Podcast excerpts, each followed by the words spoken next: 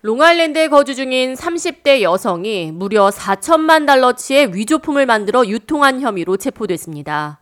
롱아일랜드 나소 카운티에 거주 중인 31세 린제이 카스테리는 11일 화요일 체포됐습니다. 그녀는 약 4천만 달러 상당의 위조품을 만들어 유통한 혐의를 받고 있습니다. 카스테리는 자신의 부티크를 통해 구찌, 샤넬, 루이비통, 프라다 등 초고가의 명품 브랜드만을 위조해 판매해 왔으며 미 전역으로 이를 유통시킨 혐의를 받고 있습니다. 그녀는 현재 상표를 위조한 혐의로 2급 상표법 위반 혐의를 받고 있습니다.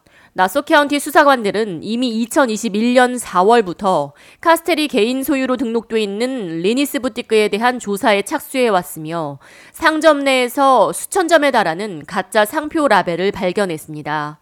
카스테리는 다음 달 법정에 출두할 예정입니다. 나소 카운티 수사관들은 이 같은 모조품 제작과 유통은 명백한 불법이며 법적 책임을 져야 한다고 강조했습니다.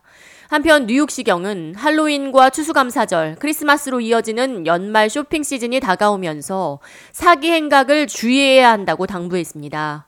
뉴욕시경은 scam을 통한 피해가 크게 늘 것으로 보인다며 24시간 연중 무휴 scam 핫라인을 개설했습니다. 이번에 뉴욕시경 scam 주의 캠페인을 주도하고 있는 케네스 코리 뉴욕시경 국장은 대부분의 사기 행각이 문자나 전화, 이메일을 통해 이루어진다며 각별한 주의를 당부했습니다. 가장 흔하게 사용되고 있는 scam 수법으로는 전화나 이메일을 통해 자녀나 사랑하는 가족이 위험에 처했다고 말하거나 청구서가 연체돼 즉각 조치에 나서지 않는다면 계좌가 정지된다는 등의 협박성 scam입니다.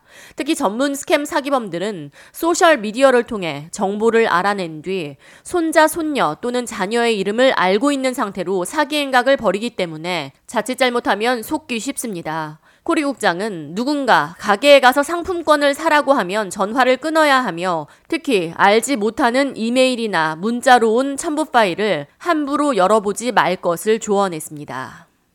K-Radio 이하입니다.